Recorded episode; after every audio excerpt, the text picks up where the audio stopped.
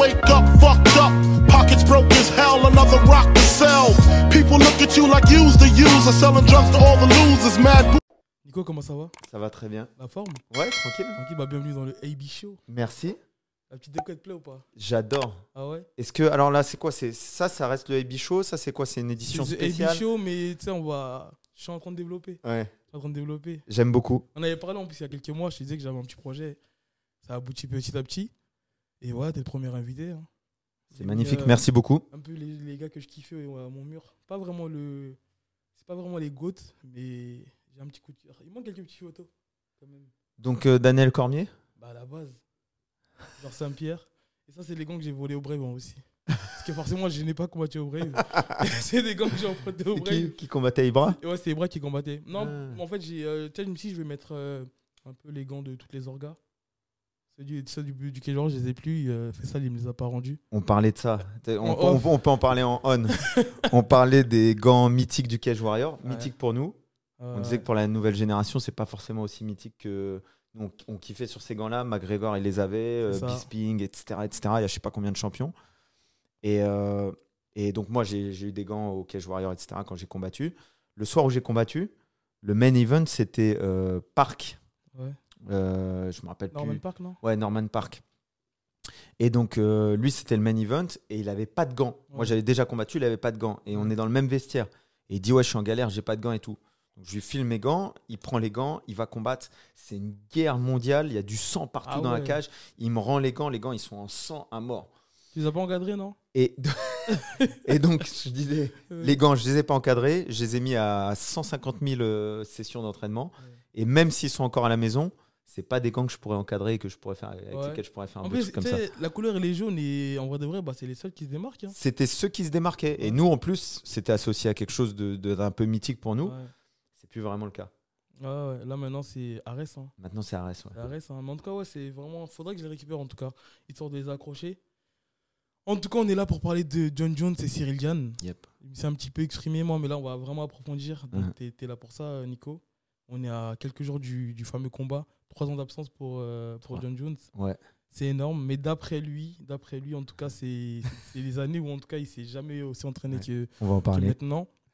Euh, L'aspect psychologique, il joue un petit peu. Là, ce matin, je regardais les interviews des, des RMC. À un moment donné, euh, tu sais, tu as le caméraman, le journaliste. D'ailleurs, franchement, c'est une belle interview. hein, je vous invite à, à aller la voir. Tu as le journaliste qui dit. en fait, il montre une partie de l'interview de Cyril Gann. Où il lui dit qu'en gros, il est détaché de tout ça. Et tu vois que le visage de, de John Jones, il change un petit peu. Il est interrogatif. C'est ça. Il est... Tiens, en vrai, ça l'a un petit peu hérissé. En gros, après, il dit quoi? Parce que là, il pourra pas me battre. Parce qu'en fait, justement, il s'en fout du sport. Et là, j'ai l'impression un peu que, que la, la pression, elle change de côté. Parce que tu as d'un côté Cyril Gann bah, qui s'en fout un petit peu. Et tu as John Jones qui veut se rattraper, qui veut être le numéro 1, qui, qui, ré- qui réagit à chaque fois qu'il y a un classement et qu'il n'est pas dedans. Tu penses que ça va jouer là, cet aspect-là, un peu psychologique? L'aspect psychologique, il va être déterminant. Il va être déterminant. Tu sais, ils ont cette phrase aux US que j'aime beaucoup. Et, et je crois que la première fois que je l'ai entendue, c'est John Jones qui la disait, c'est winners win. Et c'est la capacité des champions à gagner quel que soit l'événement. Tu vois, c'est Henri Sejudo quand il affronte Dimitrius Johnson pour la seconde fois. Et le match, il est serré, il est dur, mais il arrive quand même à convaincre les juges que c'est lui qui a gagné. Ouais. Et il, il gagne les Jeux Olympiques, et il gagne la ceinture, et, il gagne, et winners win. C'est-à-dire que les, les champions trouvent le moyen de gagner. Et euh, alors on peut dire oui, Cyril Gann, jusque-là, il, avait tout gagné, mis à part son combat contre Francis. Euh, le niveau d'opposition, il n'était pas aussi élevé que là, ce qu'on va avoir avec John Jones. En tout cas, si on a un grand John Jones. Et le niveau d'opposition en poids lourd, il n'est pas aussi élevé globalement qu'en en light heavyweight, en, en mi-lourd, en lourd léger, pardon. Et euh, on, va voir, mais c'est sûr que cet aspect winners win, c'est très important. Et on avait vu avec Francis, quand Cyril il avait affronté Francis, Ouais. il y a une pression psychologique. Francis, il avait mis cette pression psychologique. J'avais trouvé ça très fort parce que tu avais cette conférence de presse où ça. Cyril, il voulait parler en français. Et Francis, il lui répondait en anglais. Ouais. Alors que Francis, il aurait pu répondre en, français, ça, mais il voulait l'emmener sur son territoire. C'est ça, c'est ça, ouais. Et, et moi, j'ai trouvé ça symboliquement très fort parce que de la même manière qu'il a emmené sur la conférence de presse sur son territoire, dans le match, il l'a emmené sur son territoire. Et, euh, et, et on va voir, on va voir effectivement. Maintenant, on sait aussi que Cyril, il, il sait sortir ses tripes. On l'a vu son, contre Tai Tuvasa. Ouais. Peu de gens le savent, mais on reviendra là-dessus. Mais dans ses premiers combats de Muay Thai, Cyril, il faisait la guerre à chacun de ses combats. Et en fait, le premier combat où Cyril il a commencé à gérer, être plus technique, c'était le combat contre Bouganem. Et, Ouais, et ouais. c'est là qu'il a commencé à changer. Ensuite, il est arrivé au Factory, il a commencé à prendre ce style en déplacement. Mais quand il, à la base en Muay Thai, c'était un mec calé à la guerre. C'est vrai, ouais. Et ensuite, il est passé au Factory sur système de déplacement euh, très intelligent, de gestion de la jeu. distance, etc. Ouais. Mais c'est marrant parce qu'en fait, d'un côté, je me dis que c'est un, que c'est un- ça peut être un handicap parce que Cyril, tu as l'impression qu'il est, enfin, il le dit clairement qu'il est détaché de tout ça. Mm. Donc je me dis, à un moment donné, ça passe pas. Je me dis, pour moi, il faut vraiment être un acharné du, du travail, un, un amoureux de ce sport-là pour exceller, pour, on va dire, bah, pour, pour détrôner un gars comme John Jones. Mais d'un côté, c'est aussi ce qui fait sa force. Parce que bah, quand, tu, quand, quand écouté l'interview, il le dit clairement qu'il veut la ceinture. Et c'est même pas le fait de battre John Jones, tu vois. En fait, moi, je dis que l'un va avec l'autre. Tu gagnes la ceinture, tu rentres euh, peut-être dans le Hall of Fame, tu Mhm. rentres dans le pound for pound, tu es undisputed. Et tu as battu John Jones qui a Mhm. obtenu aucune défaite. Mhm. Et d'un côté, tu te dis que, attends, mais est-ce qu'il est vraiment conscient de. de Et c'est bien de ne pas être consci- conscient de ça, quelque tu part. penses À ce niveau-là? Je pense que avoir le détachement de pas idolâtrer John Jones et de d'y aller sans complexe, je pense Ouais. que c'est quelque chose de bien. Maintenant, et on rentre tout de suite dans le vif du sujet, Mm. il y a des choses que Cyril il est capable de faire. Si on a le gros thème de ce truc-là en France, aux États-Unis, Ouais. ça a été cette phrase de Cyril où il dit "Je m'entraîne pas beaucoup en dehors des camps d'entraînement." C'est vrai, c'est pas vrai. C'est-à-dire qu'il y a la partie vraie, c'est-à-dire que effectivement depuis le combat contre Taille, il s'est pas beaucoup entraîné. Ouais. Il y a la partie fausse de ça, c'est-à-dire que quand il est arrivé dans le MMA, il était au MMA Factory, il s'entraînait tous les jours. C'est pas du bi-quotidien, tu sais, à haut niveau, on fait Ouais. deux entraînements par jour. Il faisait pas du bi-quotidien, mais tous les jours, il s'entraînait. Et ce que beaucoup oublient aussi, c'est que quand il a enchaîné quasiment, euh, je sais plus combien, Ouais, il a- 3-4 combats avec Volkov, quand il a enchaîné ouais. beaucoup de combats et qu'il a enchaîné beaucoup de désistements, Ouais. il s'entraînait tout le temps parce qu'en fait, il avait tout le temps des combats. Donc effectivement, il s'entraîne moins et il s'entraîne pas comme certains, c'est-à-dire deux à trois fois par jour, mais il s'entraîne quand même. Première chose. Deuxième chose, on a beaucoup de gens qui s'entraînent pas énormément comme ça dans les sports avec de la distance, avec du striking. T'as pas la mentalité du grinding, tu vois, du, du- du je vais à l'affront et je fais des heures et des heures. Et, Ouais. et- et cette mentalité-là, elle vient de la lutte. Et elle vient des sports de préhension. Ouais.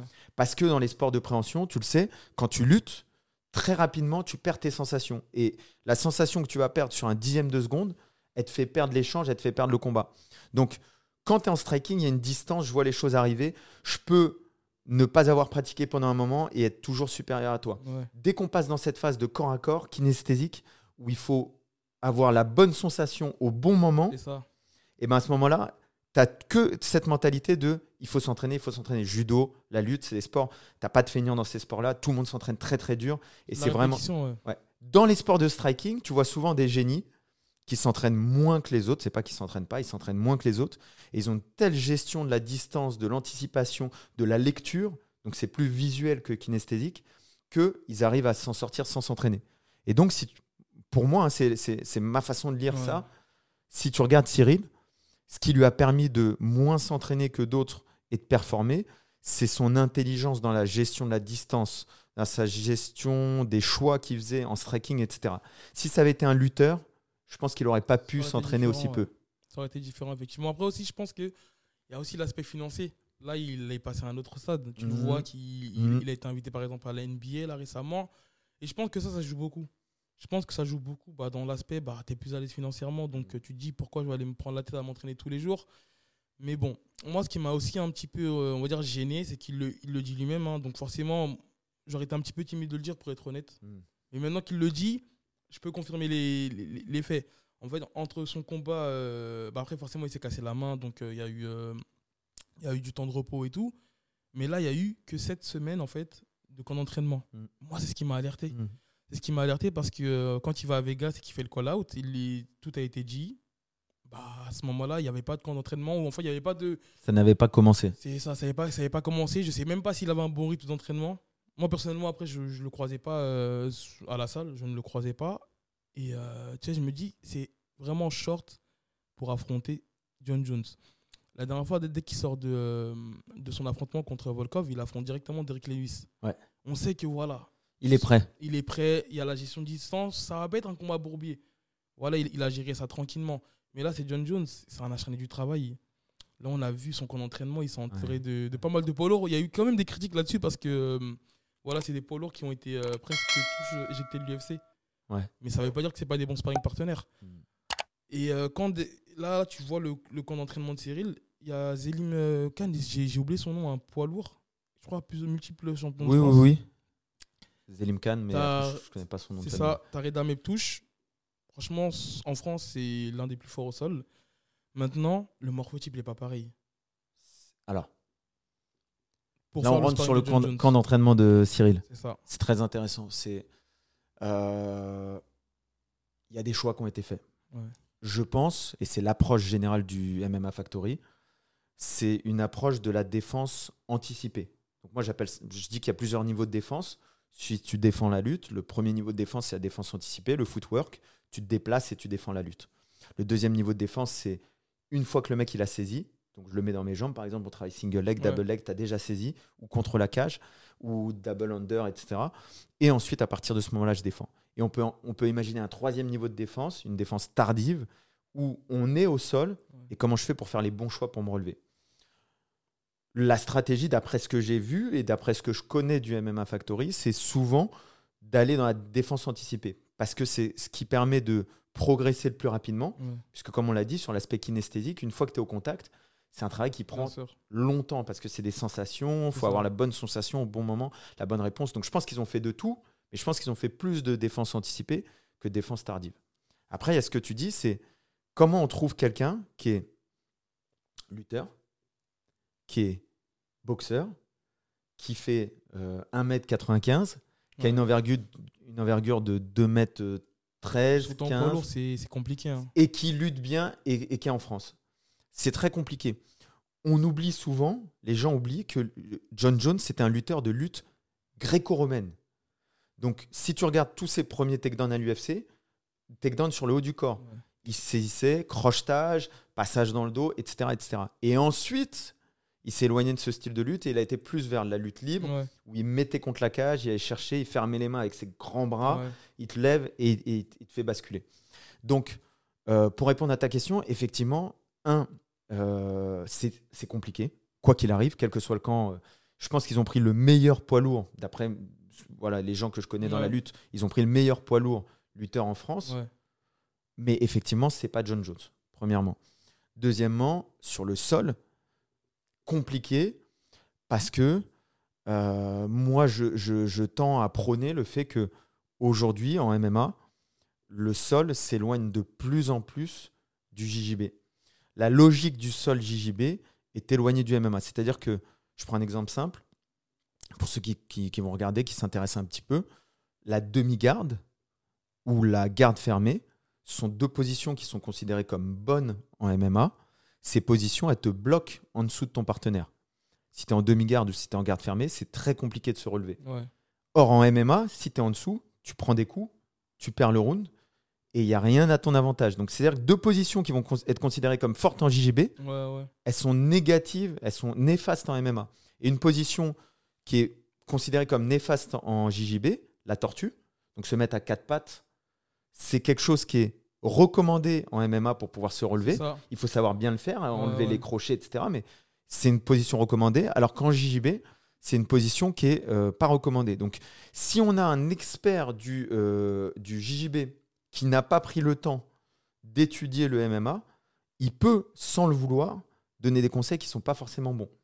Euh, après, je ne sais pas du tout euh, ce que Reda il a fait dessus. Ouais. Effectivement, Reda il est super fort, etc.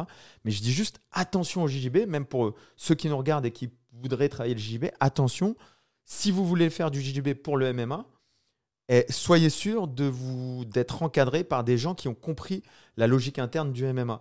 Ouais, bah, rien que le système des frappes, ça change complètement, Nico. Système des frappes, le système de se relever. En MMA, en JJB, on a encore une fois, on a deux adversaires qui sont contents d'être au sol, alors qu'en MMA, immédiatement, je suis au sol, je vais faire quoi? Je vais tenter de me relever. Et donc, si, et donc finalement, moi je trouve que ce qui souvent s'applique mieux au MMA que le JJB, bah, c'est la lutte. Parce que la lutte, c'est retour sur les genoux, tu veux pas être dos au sol, et je me relève. Et, et un exemple tout bidon, mais quand tu vois le, le combat de Slim euh, à Arès, Ouais. où il affrontait un lutteur, là, j'ai adoré le fait que Slim, même quand il s'est fait projeter, il passe, Tout de suite, il y a eu une réaction. ouais. il passe 10 secondes maximum au sol. Il est sur les genoux, pom, pom, pom, il refait face, il se relève. Parce que c'est dans leur ADN de lutteur, je ne mets pas le dos au sol, je me remets sur les genoux et je me relève.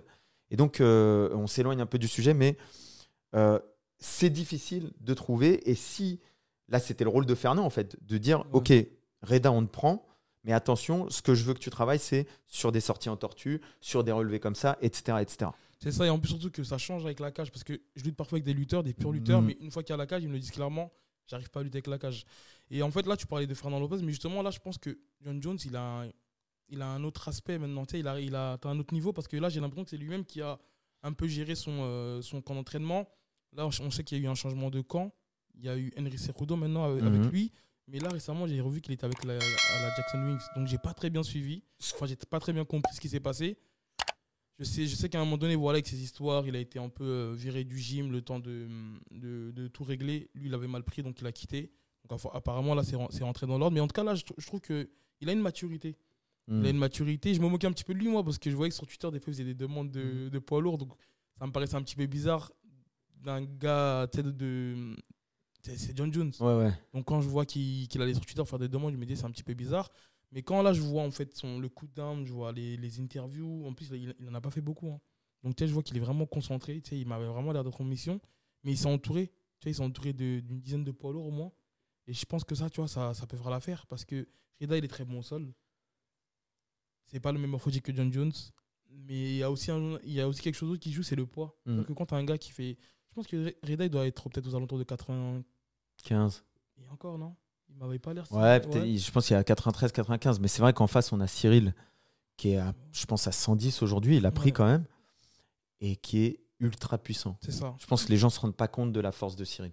Ouais, ouais, il est puissant. J'ai regardé une vidéo de. J'ai regardé son combat avec Francis. Et à un moment où Francis, il est en position montée. Et Cyril, il fait un crunch. C'est-à-dire, il se relève comme. C'est un truc que tu fais pas, hein, ça n'existe pas. Il se relève avec son buste et il le sort de la position de montée contre Francis Ngannou. Et donc, effectivement, peut-être la position de Francis, ça n'était pas idéal. Mais être capable de faire ça. Et il y a même une phase en début du combat où Francis essaie de prendre Cyril au clinch. Et Cyril retourne le clinch contre Francis. Et tu te dis, Cyril, je pense qu'il a un niveau de force. Franchement, je, je le confirme. J'avais tourné avec lui euh, l'été dernier au sol. Il m'avait saisi. Mm. Je suis pas dans ma catégorie pas naturelle. Mm. Je te jure, j'ai eu un petit moment d'hésitation aussi. Quand même. Ouais. Si- Oh merde, il y a une mouche qui est rentrée. Les aléas du direct. Je me dis quand même que si un gars comme ça me saisit et que tu j'avais, j'ai, été un petit peu surpris parce que euh, tu le vois relâcher, rapide, Très fort. Je Très pense fort, niveau de force très niveau, fort. fort, niveau force, franchement, sur les saisies, il m'a- il, il m'avait un petit peu surpris. Mais quand on. Là, on va un petit peu rentrer dans les points faibles et les points forts. Mhm. Est-ce qu'on peut dire que c'est un peu un combattant unidimensionnel? Face à John Jones, en tout cas Même s'il a des victoires par soumission. Oui. Ou- euh, alors, unidimensionnel, euh, je dirais que euh, Cyril, il a un bon niveau au sol pour la catégorie poids lourd. Je dirais que ce niveau au sol, il lui, il lui presque, en fait, il a, il a, il a presque souffert des premières victoires qu'il a eues. Cyril, il commence son premier combat, il gagne par soumission, guillotine, dans l'axe. Guillotine dans l'axe. Ouais. euh, D'ailleurs, comme faisait Fessal, c'était sa spéciale. Guillotine dans l'axe comme ça. Il gagne, il gagne son premier combat comme ça. Ensuite, quand il rentre à l'UFC, il affronte le Brésilien dont, dont le nom m'échappe. Et il se fait renverser, il continue le sweep, Ouais. et il part sur un étranglement, Un bras tête, ouais. alors que le mec est, est black belt JJB, et il le soumet là-dessus. Euh, un ou deux combats plus tard, il fait sa clé de talon. Et donc, il s'est dit, ok, j'ai la capacité de soumettre. Et en fait, quand tu regardes son combat contre Francis, il y a plein de moments. Et Cyril, si tu m'écoutes pendant ce combat, et, et, euh, si tu m'écoutes là, là, je veux dire, il y a plein de moments où il a choisi d'aller sur des soumissions alors qu'il aurait dû défendre la position. C'est-à-dire que si tu regardes le combat contre Francis, Oh, du cinquième round, là je parle du cinquième round, il y a même avant le cinquième round. Il me semble que c'est dans le 3 Ouais.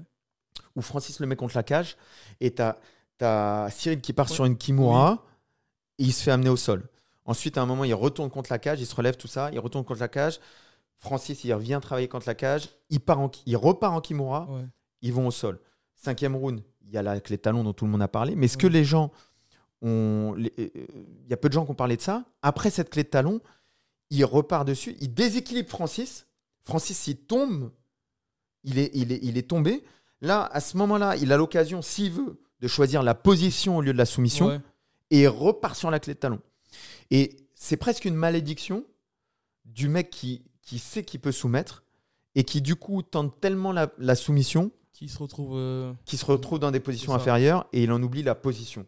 Et le MMA actuel, si t'es pas un génie de la soumission, si t'as pas ce, ce don pour soumettre n'importe qui et qui- et qu'il y a des petits détails que t'as pas, et ben partir sur la soumission, ça peut te coûter très très cher. Et pour moi, dans son combat contre Francis, ces petits choix qu'il a fait de partir sur des soumissions au lieu de position, de défendre au lieu de rentrer les deux mains, défendre, remonter, de partir sur la kimura, je pense que ça c'est des choix qui lui ont coûté la victoire. Et ça. je redoute fortement, je redoute que contre euh, Jones, il y ait des moments où il tente des soumissions, alors que il, il- faudrait idéalement, je pense, vraiment miser sur la défense de la position. Ça m'étonne un petit peu. Parce que regarde, quand forcément, on ne peut pas comparer le sol de Francis Mm. et de John Jones, parce qu'en Mhm. fait, Francis, il lui a laissé l'occasion, on va dire, de s'exprimer. Mhm. Il n'y avait pas de grande pente sévère. C'était Ouais. vraiment des positions basiques de mi-garde. Je te, je te garde là, tu bouges pas. John Jones, même si ça fait très longtemps qu'on l'a pas vu, on va dire, euh, exceller au sol. Son Très dernier fort. combat, je pense, c'était euh, contre Gustafsson. hein. Ouais. Tout le reste, c'était un petit peu compliqué au niveau sol lutte. Il est agressif. Il y a du grand pente sévère. Il va chercher la soumission. Et avant, avant Ngannou, justement, on va dire, on n'avait pas cette case. euh, en fait, Cyril n'avait pas coché cette case-là. J'affronte un lutteur. Mhm. Ngannou, il l'a amené au sol. Il a maintenu la position. Voilà, mis à part la clé talon, comme tu disais, on n'a pas vu euh, réellement de, on va dire de, de, de grappling défensif ou autre. Donc là, je me dis, face à John Jones, ça va être compliqué. Après, maintenant, quand je dois ana- analyser ce combat, forcément, je suis obligé de, de comparer les deux carrières. Je suis obligé de- aussi de comparer leurs dernières performances. Mhm. La dernière performance de John Jones, elle, elle remonte à 2020 face à Dominique Reyes. C'était un peu compliqué d'amener le combat au sol. Ah, c'est pas un peu, c'est méga compliqué. Tu vois? J'ai euh, j'ai regardé ce combat aussi. Il, met, euh, il attend le 4 ou le 5e round ça, pour réussir à l'amener au sol. ça. Et il l'amène au sol parce que Dominique Reyes, il fait une erreur et il passe dans le dos et machin. Et c'est très pas, hein. compliqué. Et il le maintient même pas au sol. Et il a tenté avant, je sais pas combien de double leg. Et Dominique Reyes, il a défendu méga simplement. Il rentre les deux bras, il remonte. Et Dominique Reyes, il a pas la force de Cyril. Cyril est beaucoup plus fort que Dominique Reyes. Il rentre les deux bras, boum, boum, il remonte. Fin de l'histoire, il n'y a plus de, de double leg. C'est ça. Donc s'il fait ça, euh, entre guillemets, pour Cyril, c'est du gâteau. S'il fait ça. Après, à ce moment-là, il n'était pas axé sur la lutte. Parce que là, il s'en cache pas. hein. Dans les coups de down, il lutte. Là, récemment, il a mis euh, un sparring. Même si c'est pas de la pure lutte, mais il y a quand même hein, une tentative d'amener au sol. C'est un balayage contre, un, contre Walt Harris, un ancien de l'UFC. Et sur, les, euh, sur Twitter, il, rép- il répond souvent aux gars et tout. Et quand les gens lui demandent ouais, si c'est le meilleur euh, lutte- lutte- striker qu'il a affronté, il dit non. Mhm. Cyril, c'est pas le meilleur striker, mais je prends. Bon, là, voilà, chacun son avis. Après, à un moment donné, il dit de toute manière, ce- c'est pas un combat kickboxing. Est-ce que tu crois que Cyril, c'est pas le meilleur striker qu'il a affronté? Euh, je pense que ça fait partie des l'un des meilleurs strikers. Je pense que là, Cyril il fait partie des meilleurs strikers qu'il a affronté. euh. Ah, Je- Tu penses pas? En tout cas, Non, je- non, j'ai vu. Au contraire, je pense. J'ai vu euh, euh, un post récemment où il dit les gars, vous, vous me parlez de meilleur striker. Est-ce que vous avez revu le combat contre Thiago Santos? Donc du coup, Hmm, pareil, j'ai été revoir le combat Ouais, contre Thiago je Santos. J'ai dit, me pas suis dit, c'est un- malade mental. Thiago Santos, il n'a pas, il a pas un dixième du niveau de Cyril en striking. Il n'a pas les déplacements de Cyril, il n'a pas l'intelligence de Cyril, il n'a pas la vitesse. Ouais. Il n'a pas la force, il n'a pas la précision. Ça n'a rien à voir. S'il pense que Thiago Santos et Cyril Gann en striking, c'est la même chose, c'est un fou. Non, c'est vraiment pas objectif. Et tu vois qu'en fait, il a un ego parce qu'à chaque fois, il, il réagit Il a un ego. Sur, sur, euh, sur ça. Mais en tout cas, ouais, pour revenir au combat de, de Dominique Reyes, à ce moment-là, je pense pas qu'il était vraiment axé euh, sur ses trois dernières défenses de titre. Il se contentait, on dirait, de faire le minimum, de marquer ses points dans les rounds de championnat. et Oui, de se contenter d'une décision. Là, je pense qu'il s'est vraiment axé sur la lutte. C'est ce qui me fait peur. C'est ce qui me fait peur là pour Cyril en fait. Parce que je me dis qu'il y a une prise de masse, on va en parler. il y a une prise de force.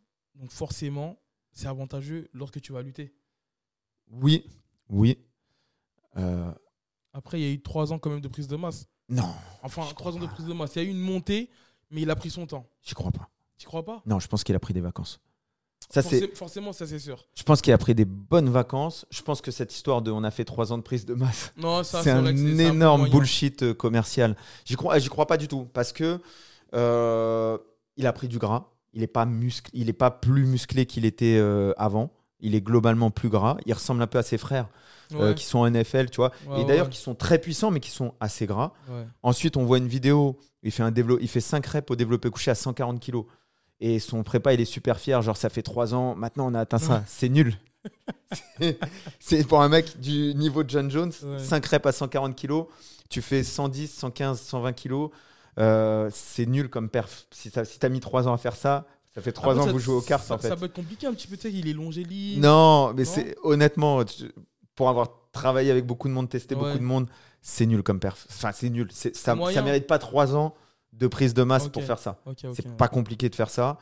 Euh, je pense que Cyril, qui fait quasiment jamais de développé couché, tu le mets au développé couché, tu lui fais un cycle de un mois, un mois et demi, il va soulever Ouais. 140 sur, sur 5 reps sans souci. Donc, ça, j'y crois pas. Ouais. Maintenant, est-ce que- ce que tu dis, c'est-à-dire que il est revenu. Il y a 2-3 mois, il a commencé à vraiment se remettre dedans. Il s'est entouré de Greg Jackson. Ils sont revenus dans la salle originale euh, d'Albuquerque. Mm, mm. Euh, il s'est entouré d'Henri Sejudo pour l'état d'esprit, l'exigence. Il s'est remis sur la lutte et ça, il a dit. Et moi, j'ai adoré ce truc. Euh, euh, quand, quand- quand dans le countdown, il dit He trains pretty. Il s'entraîne mignon. C'est beau, il a des belles Ouais. affaires. Il, il sait- on fait des pattes d'ours, c'est beau. Il y a le sac, c'est beau. Les adversaires, ils sont pas très forts. Et ensuite, tu vois, John Jones, il est là à la salle. Il transpire de malade Ouais. il est avec des poids lourds. Sur la séquence, tu le vois quoi Double under, passage dans le dos. C'est Pour moi, c'est exactement ce qu'il va viser pendant ce combat. On en reparlera. Ouais. Mais il est là, double under, passage dans le dos. Il souffre. Il a des mecs qui sont lourds. Et je pense que oui, cette mentalité de la lutte, le grinding, tu vois, aller chercher, aller, aller, aller, tu vois, broyer quelqu'un, c'est là où il va emmener Cy- euh, euh, Cyril. Et c'est là où c'est fort, c'est que euh, Jones,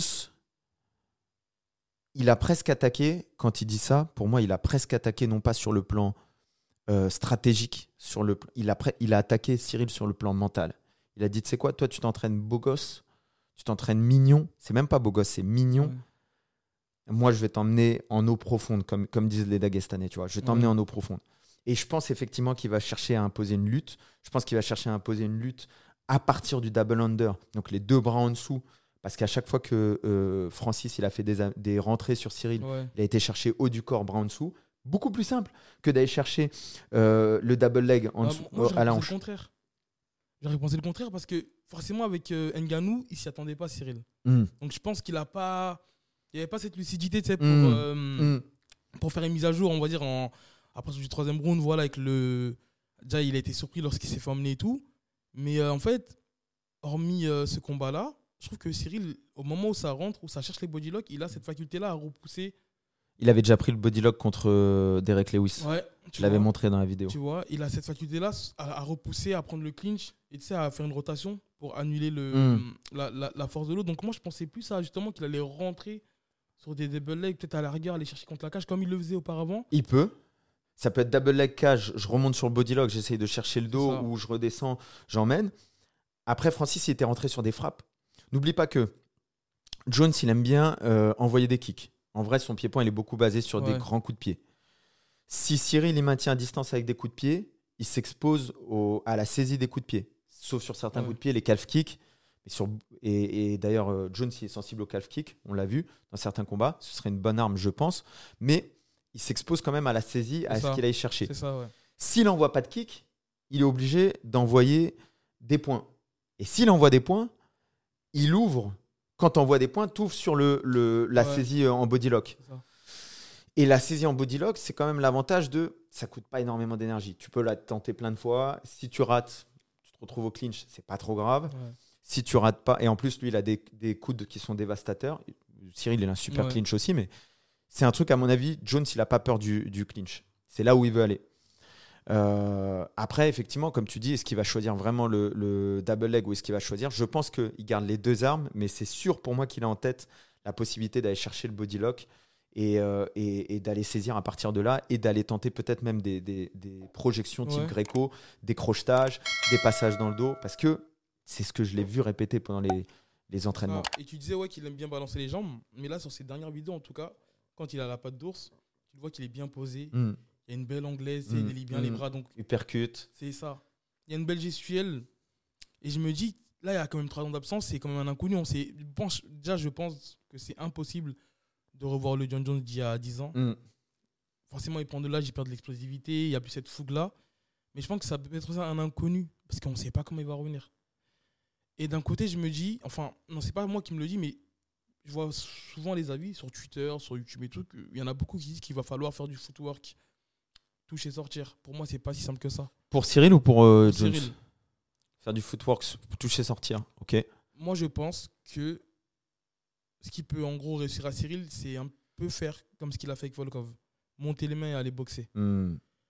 Parce que je trouve que John Jones, à l'époque, déjà, je me disais que le gars qui pouvait faire mal à John Jones, c'était Anthony Johnson. Parce Mhm. que c'était un gros frappeur. Mhm. Et j'ai l'impression que John Jones, c'est son antidote. Ça se voit pas, mais enfin, ça se voit pas parce qu'il n'a pas vraiment pris de. Il aime pas les combinaisons. C'est ça. Et à chaque fois, bon, c'est très intelligent de sa part, ça lui réussit. À chaque fois, il réussit à désengager. Tu sais, il Mhm. prend sa main, il fuit. Mhm. Maintenant, sur euh, Dominique Reyes, pareil. À un moment donné, il se prend une série de combinaisons. Il fuit le combat. Sur Thiago Santos, pareil. Et même sur Daniel Cormier, le deuxième combat. Ouais. Daniel Cormier, il avance. Ouais. Boxe anglaise, ça touche. Avant qu'il se prenne le TKO, carrément, je pense qu'il qu'il dominait le combat. Donc pour moi, c'est ça l'antidote de, Cyril, de, euh, de John Jones. Pour moi, il va vraiment falloir monter les mains. Parce que s'il a la distance de jambe, bah, il peut se prendre des obliques. Mhm. On sait qu'il est très vicieux par rapport à ça. Donc le footwork, toucher, sortir, c'est un ancien, il a du vice. Mm. Ça va pas, pour moi en tout cas, je sais pas ce que toi t'en penses. En plus, Jones, il a un super cadrage. Il utilise son coup de pied retourné pour euh, cadrer d'autant plus, pour te faire reculer, te faire peur, te faire te cadrer. Euh, entrer, sortir, effectivement, ça me paraît compliqué. Après, rester à mi-distance, ça peut être compliqué aussi parce que on sait qu'à mi-distance, il y a ce danger où il faudrait rester à mi-distance avec euh, des barrières qui sont présentes en permanence pour éviter le contact. Et c'est là qu'on va voir euh, effectivement si, c'est le point d'interrogation. Est-ce que Cyril est capable de ça? Après, l'autre point d'interrogation dont on n'a pas beaucoup parlé, c'est que on ne connaît pas le niveau du retour de John Jones. On ne sait pas à quel point il est, fort. On ne sait pas à quel point. On a vu que il est revenu plus massif, mais plus, plutôt avec une petite bedaine que vraiment de la Ouais, masse ouais. musculaire. En vrai, quel est son cardio? Quelle est l'incertitude de l'USADA C'est-à-dire à quel point John Jones il est vraiment fort quand euh, Il est clean. quand il est clean ou quand il est plus clean que d'habitude.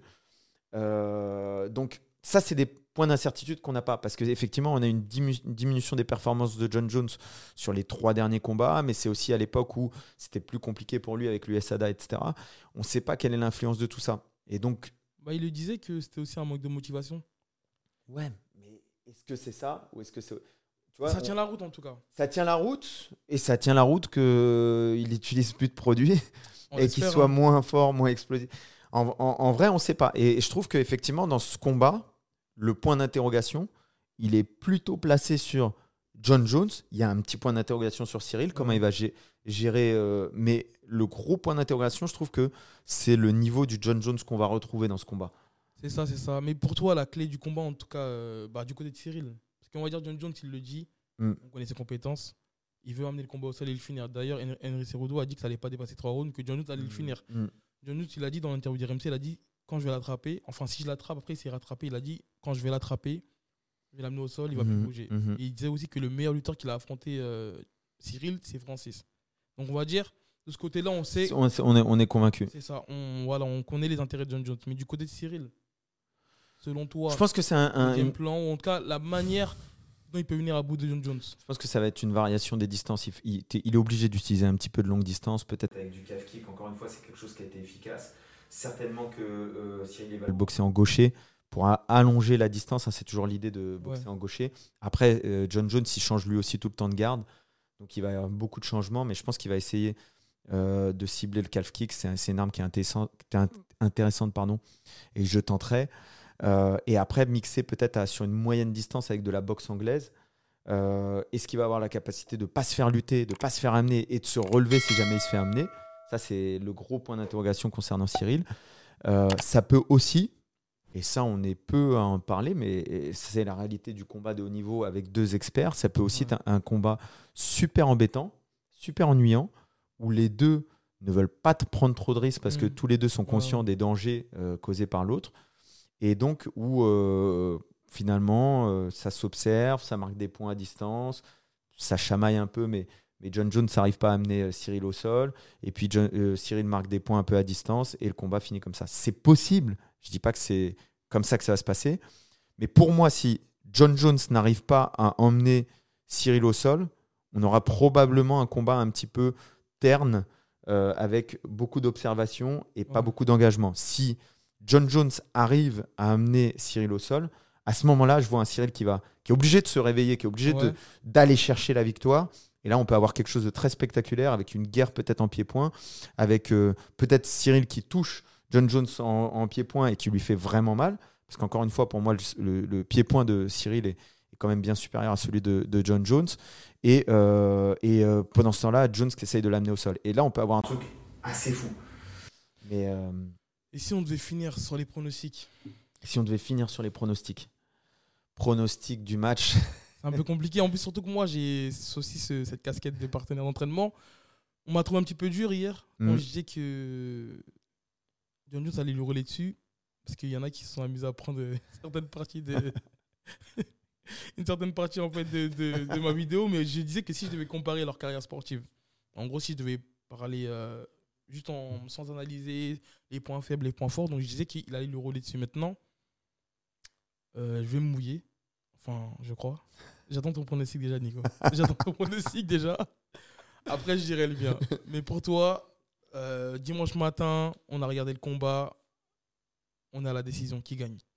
Alors, Peu importe décision ou. Ouais, voilà, parce que c'est toi qui dis ouais. décision. Moi, aujourd'hui, à l'heure actuelle, de ce que j'ai vu, j'ai l'impression qu'on est sur un 55-45 euh, John Jones, 55% et 45% euh, Cyril Gann. Je, je, T'as dit 55 pour John Jones et ouais, je, Ouais. je, Ça je vois. serré, hein. Ouais, je vois. Attention, serré dans le pronostic ne veut pas dire serré sur le papier. C'est-à-dire que serré sur le pronostic, c'est-à-dire que pour moi, c'est très indécis. Et la raison pour laquelle, comme toi, je passe ma vie en ce moment à regarder des combats de Cyril, à regarder des combats de John Jones, à regarder des analyses, à écouter d'autres avis, à discuter entre nous comme on fait, Ouais. c'est parce que je suis super indécis sur ce combat et j'essaie de faire en sorte que mon esprit il se, il se formate là-dessus. Si on a le John Jones des deux trois derniers combats, je pense que Cyril Gann il va, il va, le, il va lui rouler dessus. Si on a un John Jones comme on a vu dans les Embedded, comme on a vu dans le Countdown, qui travaille la lutte avec des gros lutteurs et qui arrive à mettre la main, je pense qu'il peut aussi rouler sur euh, Ouais. Cyril Gann. Donc on est dans ce truc où, dans mon pronostic, je te dis 55-45, mais en vrai, le combat, il peut être euh, genre Cyril, il maîtrise tellement John Jones qu'au troisième round, il y a un TKO euh, de Cyril Gann. Ou inversement, John Jones, il met la main sur Cyril et dans le deuxième round, il lui met une avalanche de coups, de coups au sol et il le termine là-dessus. Donc c'est très compliqué pour moi de dire un truc. Et en plus de ça, il y, a, il y a des gens hier qui m'ont envoyé des messages sur Ouais. Insta qui m'ont dit Ouais, donne-nous ton pronostic, mais sans être biaisé. Je suis forcément biaisé Bien parce sûr. que, comme toi, Cyril, moi je l'ai vu arriver à la salle quand il, quand il a débuté le MMA. Ouais. Euh, on le côtoie au quotidien et on sait que c'est un mec qui est, qui est, qui est d'enfer. Tu, tu, tu kiffes passer des Bien moments sûr. avec lui. C'est une ambiance de ouf. C'est un mec qui est super gentil, etc. C'est pas. Parfois, les gens dans les médias, c'est d'autres gens qu'en réalité, Cyril, il est dans les médias comme il est en réalité. vrai. Le bon gamin, c'est vraiment un bon gars. C'est vraiment un mec super sympa, super euh, bonne ambiance, etc. Et donc, forcément, on est biaisé et Ouais. forcément, on veut que Cyril gagne, on veut qu'il ramène le titre, on veut qu'il batte John Jones. Mais on est obligé de faire un travail d'analyste, c'est-à-dire dire, OK, quelles sont les forces d'un côté, les faiblesses de l'autre, et comment je vois le combat euh, se dérouler. C'est ça, c'est ça. Je te rejoins là-dessus. Franchement, je te rejoins là-dessus. En fait, je me suis dit que s'il était comme ces trois dernières performances, je pense que ça peut être une, une- Mm. Facile pour, euh, pour Cyril s'il s'installe. Maintenant, si c'est un John Jones, on va dire 2.0, qui revient avec euh, bah, déjà une dalle, hein, parce que il- Mm. là, il dit qu'il a une motivation euh, supplémentaire d'être le GOAT, d'avoir une deuxième ceinture, enfin, chez les poids lourds. Donc forcément, là, je me dis que ça peut être compliqué pour, pour Cyril. Maintenant, Non, en fait, je crois que je vais même pas mouiller pour être honnête. Je veux que c'est. En fait, mon cœur, mon cœur, il dit Cyril. Mon cœur, il dit Cyril. Il peut pas faire ça. Non, Parce que non, ouais, je t'ai laissé mouiller. C'est vrai. Non, regarde, je vais, je vais être honnête. il a fini. Nico, mouille-toi. Après, il a dit je vais même pas mouiller. Non, je vais être honnête. Mon cœur, il dit Cyril. Mais voilà, mon compte et analyse, quand je regarde les combats, si je dois dire un pronostic, je vois John Jones gagner et j'espère me tromper. J'espère me tromper parce que bah, Cyril, c'est un partenaire d'entraînement. C'est la France, ça va être le premier champion. La France. Ça va, c'est- voilà. ta salle C'est ça. C'est ça, c'est ça. Après, maintenant aussi, il y a un autre côté où il y a une autre personne qui doit avoir une grosse pression, c'est Fernand Lopez. Parce que euh, c'est sa troisième, Je pense honnêtement. troisième tentative en Oui, fait. oui, oui. euh, pour Il a la le- pression, mais c'est Lopez. Il gère très très bien la pression. Il voit sur le long terme. C'est-à-dire que dans sa tête, il se dit si c'est pas là, Cyril il va avoir la ceinture à un autre moment. C'est ça. Il l'avait dit même après Euh, Ngannou. Il l'avait dit après Nganou. Euh, et effectivement, il a la pression parce qu'il veut, il Ouais. veut le gagner. Et c'est vraiment une belle opportunité de briller et de montrer son coaching, sa salle, etc. Euh, et puis de montrer à ceux qui doutent, comme nous en fait, euh, qui disent bah, c'est chaud, de montrer non, non, regardez, on arrive à le faire. Ouais. Donc effectivement, il a une pression, mais je pense qu'il il accepte, il accepte très bien cette pression parce qu'il sait que si jamais Cyril il a, il a pas la ceinture là, ils sont pas 30 000 dans la KT. Ils sont pas C'est vrai. 30 000 à être aussi forts que Cyril. C'est-à-dire que Cyril, s'il l'a pas là, il va casser 3-4 bouches de plus et à un moment il va recombattre pour le titre. C'est sûr, c'est une évidence pour moi. Je vois pas comment ça peut être l'inverse. Et d'ici là, je pense que si jamais, hein, je parle de, là on parle d'un mauvais cas, mais les ajustements seront faits. Donc euh, si tu vois sur le long terme, tous tous les trucs prennent tout- toujours moins d'importance parce que tu vois sur le long terme. En tout cas, j'ai hâte euh, d'y être. hein. J'ai hâte d'y être, Nico. Je pense qu'on a fait le tour. Et bien moi j'ai tout dit. hein. Ouais, pareil pour moi. En tout cas, n'hésitez pas à nous dire ce que vous en pensez. Mettez vos pronostics. Nico, c'est c'est tout pour moi. En tout cas, merci à toi d'être venu. Merci beaucoup pour l'invitation. On se revoit bah, peut-être après l'événement pour un petit débrief. Grand plaisir. N'hésitez pas à vous abonner. J'espère que ça vous a plu. On se dit à, à la